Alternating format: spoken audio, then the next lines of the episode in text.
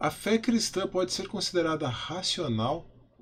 É necessário apresentar argumentos e evidências para afirmar a sua crença em Deus e no Senhor Jesus Cristo? Ou a sua experiência de fé é direta? A sua experiência, a experiência que você tem da fé, é uma experiência direta? Ela é baseada em argumentos e evidências ou ela é direta? Qual a diferença entre a crença na proposição Deus existe e a crença na proposição estou vendo ou ouvindo o professor Carlos Xavier, ou na proposição eu comi torradas no café da manhã. Com essas perguntas, eu introduzo a indicação literária e a resenha do livro Conhecimento e Crença Cristã, de Alvin Plantinga, eu não estou com o livro para mostrar para você aqui porque eu tenho ele no meu Kindle, tá? Então eu não tenho como mostrar o livro como normalmente eu faço quando faço uma indicação literária aqui no canal. Mas o meu objetivo aqui é fazer realmente a indicação dessa obra e fazer uma pequena resenha. Eu não vou precisar fazer uma resenha tão profunda porque a gente vai. Essa resenha é só uma introdução ao assunto da epistemologia do Plantinga, é uma introdução necessária tá? mas a gente vai desdobrar então é, o conteúdo do livro e o pensamento do Plantinga de forma mais ampla em vídeos na sequência dessa playlist aqui. Tudo bem? Então, considerações iniciais sobre a obra, sobre o livro Conhecimento e Crença Cristã. Ele pode ser considerado o livro introdutório ao pensamento do Plantinga. Se você quer começar uh, a ler Alvin Plantinga, o maior filósofo cristão da atualidade, esta possivelmente é a obra recomendada. Só uma observação. A tradução para o português, porque foi feita em 2015 ou 2016, mesmo ano praticamente que a obra foi lançada em inglês, ela usa a expressão garantia no lugar de aval, tá bom? O substantivo garantia no lugar de aval e, consequentemente, o adjetivo é garantida e não avalizada, tá? No livro Conhecimento e Crença Cristã. Mas para a tradução do Warranted Christian Belief, os tradutores entenderam que seria melhor utilizar a expressão aval. E aí então nós temos aval, é, crença cristã avalizada, né? E esse livro, Warranted Christian Belief, Crença, crença Cristã Avalizada, é o livro que é resumido no uh, Conhecimento e Crença Cristã, que é a terceira obra da epistemologia, ou melhor, da trilogia é, sobre epistemologia do Plantinga. Tá bom? Vamos avançar aqui para algumas noções importantes é, da, desse livro. Vamos primeiro tentar diferenciar evidencialismo, fundacionalismo e fundacionalismo é, moderado. Evidencialismo é a ideia de que suas crenças, todas as suas crenças para constituírem conhecimento, têm que estar baseadas em evidências. Tá? É, agora, para o fundacionalismo clássico, então, é como essa como essa proposição do, do evidencialismo ela acaba não funcionando, então se troca do evidencialismo para o fundacionalismo, que é uma ideia segundo a qual existem algumas crenças que são básicas, que são formadas de forma direta, sem você precisar de evidências ou argumentos, tá bom? Então, o evidencialismo só aceita crenças formadas a partir de evidências.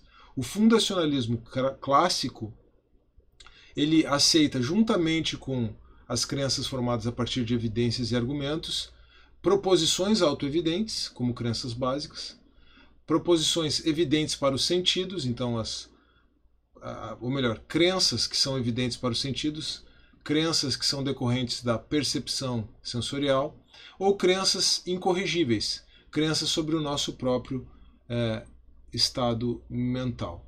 Tá? E aí as crenças não básicas são aceitas com base em evidências que devem estar fundamentadas em crenças básicas, tá bom? Então, por isso o fundacionalismo, você tem crenças baseadas em evidências e crenças básicas, crenças diretas, tá? É, o evidencialismo, ou melhor, o fundacionalismo moderado, ele amplia esse rol de crenças aceitas e inclui crenças sobre o estado mental de outras pessoas, por isso Plantinga escreve também, lá em 1967, God and Other Minds. Se você é, crê que outras mentes existem, então você pode crer na existência de Deus, mas mais do que isso, né? É, se você crê é, que outras mentes existem, você pode também crer baseado no testemunho dessas outras mentes. Então, você, o fundacionalismo moderado inclui crenças sobre eventos distantes baseados em testemunhos, no testemunho, e também inclui crenças baseadas na memória, tá bom? Então, o fundacionalismo moderado ele é um pouco mais amplo do que o fundacionalismo clássico. E para o evidencialismo, como eu já mencionei, só existe justificação para crenças baseadas em evidências. Tá bom? É, nós temos aqui também uma noção, uma distinção importante entre objeções de facto e objeções de iure. Objeções de facto e objeções de iure. O que são objeções de facto? São objeções à fé cristã baseadas no argumento ou na ideia de que a fé cristã é falsa, tá bom? Claro que isso depende, ou ao teísmo de forma mais ampla e depois a fé cristã. Isso depende de considerar que Deus não existe, mas aí a pessoa trai para si um ônus da prova, né? Ou considerar que Jesus não é o Messias, Jesus não ressuscitou e assim por diante. Ao passo que objeções de Yuri são objeções baseadas no funcionamento epistêmico ou na validade epistêmica, no funcionamento das faculdades mentais das pessoas que formam crenças eh, teístas e cristãs. Tá? Objeções de Yuri vão dizer que a crença teísta só é formada porque existe algum problema de validade no funcionamento eh, epistêmico das faculdades cognitivas daquela pessoa. Existe um problema de validade, é uma questão formal. Se a gente quisesse colocar assim, como sou da área do direito, né, eu acabo fazendo essas, essas é, comparações. As objeções de Yuri seriam objeções formais à crença cristã, ou à crença teísta e cristã, e as objeções de facto seriam objeções materiais de conteúdo. Isto não é verdadeiro. Objeção de facto. É, você está pensando de forma equivocada, sua mente não está funcionando direito. Objeções de Yuri tá bom?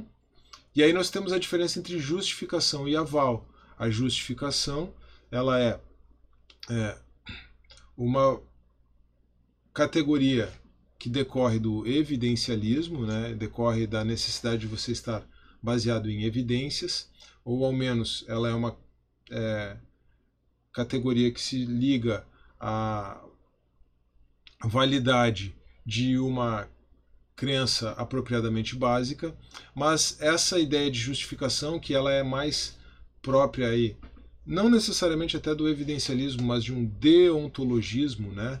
A ideia, a justificação, ela se, ela se liga à, à ideia de deveres epistêmicos. Então, você precisa cumprir certos deveres, você precisa cumprir certos requisitos, e esses requisitos são morais antes de serem é, cognitivos, você precisa cumprir certos requisitos para que a sua crença possa ser justificada. Essa é a origem da palavra justificação, ainda que ela possa se ligar às evidências no evidencialismo, por exemplo, tá bom? É, mas essa noção mais estrita de justificação, ela pode ser transformada, ela pode ser mudada, pode ser trocada, melhor dizendo, não transformada, mas trocada pela noção de aval, Tá? E o aval tem a ver com o funcionamento das faculdades cognitivas. Tá? E aí, nesse sentido, o conhecimento deixa de ser uma crença verdadeira justificada e passa a ser crença verdadeira avalizada. Então, se você tem uma crença, tem aval, e essa crença é verdadeira, isso constitui conhecimento. E aí nós podemos definir aval. Tá? Nós temos aval quando as faculdades cognitivas de alguém estão funcionando adequadamente, num ambiente apropriado e de acordo com um projeto de design que visa com sucesso a verdade. Então, você tem um projeto de design que visa com sucesso a verdade, as faculdades cognitivas, né, a percepção sensorial da pessoa, a memória, o raciocínio, é, tudo está funcionando direito, funcionando adequadamente, e o ambiente também é apropriado, é um ambiente é, onde não tem nenhum problema, onde nada está acontecendo de forma é, desvirtuada. Quando você tem a conjunção desses três elementos, você tem o aval. Aí, aí você pode ter uma crença avalizada. Se a crença avalizada for verdadeira, corresponde com a verdade, você tem conhecimento. É por isso que o Plantinga propõe que a fé cristã constitui conhecimento, porque ele, de acordo com o modelo dele, a fé cristã é uma crença avalizada. E se o conteúdo dessa crença avalizada é verdadeiro, a fé cristã, talvez seja melhor dizer assim, pode consistir conhecimento, tá bom? Mas a gente vai trabalhar um pouco, talvez o que eu deva apenas é, enfatizar aqui nesse momento, antes de avançar para os próximos vídeos, é que não existe nenhuma objeção de iure, nenhuma objeção formal à fé cristã, à fé teísta e à fé cristã, que não dependa das objeções de facto. É, todo, todos os que afirmam que existe algum problema de funcionamento das faculdades cognitivas de quem crê em Deus ou de quem crê em Cristo, no fundo essas pessoas estão afirmando isso com base numa é, premissa implícita de que Deus não existe ou de que Jesus não é o Messias, o Filho de Deus. Tá bom? Então, todas as objeções de Yuri, elas dependem das objeções de facto. Isso é algo que o Plantinga faz e comprova, demonstra de forma muito uh, adequada. E aí, para encerrar essa visão panorâmica, agora o nosso próximo passo é aprofundar nesses conceitos nos próximos vídeos. Nós temos nessa obra a descrição, a apresentação resumida, é claro, porque a descrição mais ampla você encontra no conhecimento, ou melhor, no crença cristã avalizada. Nós temos a apresentação do modelo Aquino-Calvino. Tá? O modelo epistemológico do Plantinga pode, ser chamado de, pode ser chamado de Aquino-Calvino, e nós temos também o modelo Aquino-Calvino estendido, que é o segundo passo desse modelo. Tá? É, então, o modelo Aquino-Calvino afirma o aval da crença em Deus como sendo algo dado pelo sensus divinitatis. Então, o aval da crença teísta é dado pelo sensus divinitatis. O que é o sensus divinitatis e como ele confere aval à crença teísta, nós vamos ver num vídeo específico, tá bom? É, já o modelo aqui no Calvino estendido, que se estende da crença teísta para a crença cristã, nos diz que o aval da crença cristã é dado pelo testemunho interno ou instigação do Espírito Santo. Aqui a gente tem uma categoria que é bíblica, né? Testemunho do Espírito Santo. O próprio Espírito testemunha com, os nosso, com o nosso Espírito que somos filhos de Deus, Romanos 8,16, mas o Plantinga eleva essa, essa categoria bíblica, ou essa noção bíblica, essa noção da revelação cristã, a uma categoria epistemológica, tá bom? Vamos trabalhar isso também num vídeo específico. E o Plantinga também, na sua obra, uh, demonstra a ausência de anuladores consistentes à fé cristã. O que é um anulador? Um anulador é uma crença que você passa a ter, que ou faz com que você tenha que abandonar uma crença anterior, ou que faça com que você tenha que suspender uma crença anterior que você tinha. Nenhum dos anuladores existentes à fé cristã funciona como um anulador é, refutante ou como um anulador é, que enfraquece, um anulador que leva à, sus suspensão da crença é, cristã tá? ou da fé cristã. E esses anuladores que o Plantinga trabalha são a crítica bíblica moderna, é, a alta crítica, é, o famoso método histórico crítico, que exatamente por partir de um pressuposto naturalista, por não admitir a existência de milagres, acaba tendo uma base evidencial menos ampla do que a fé cristã e por isso é, não serve como um anulador da fé cristã. O pluralismo, a existência de outras uh, religiões, uh, mas uh, você tem muitas ideias que são diferentes das suas ideias em outras em outras áreas, em outros ramos do conhecimento, e nem por isso você tem anuladores consistentes às suas próprias ideias. Então, Plantinga trabalha a partir dessa analogia. E temos o problema do mal. Né? O Plantinga também demonstra, aqui ele vai um pouco na linha do, da sua defesa no Deus, a Liberdade e o Mal. Trabalhei sobre as principais obras do Plantinga no vídeo anterior dessa playlist aqui.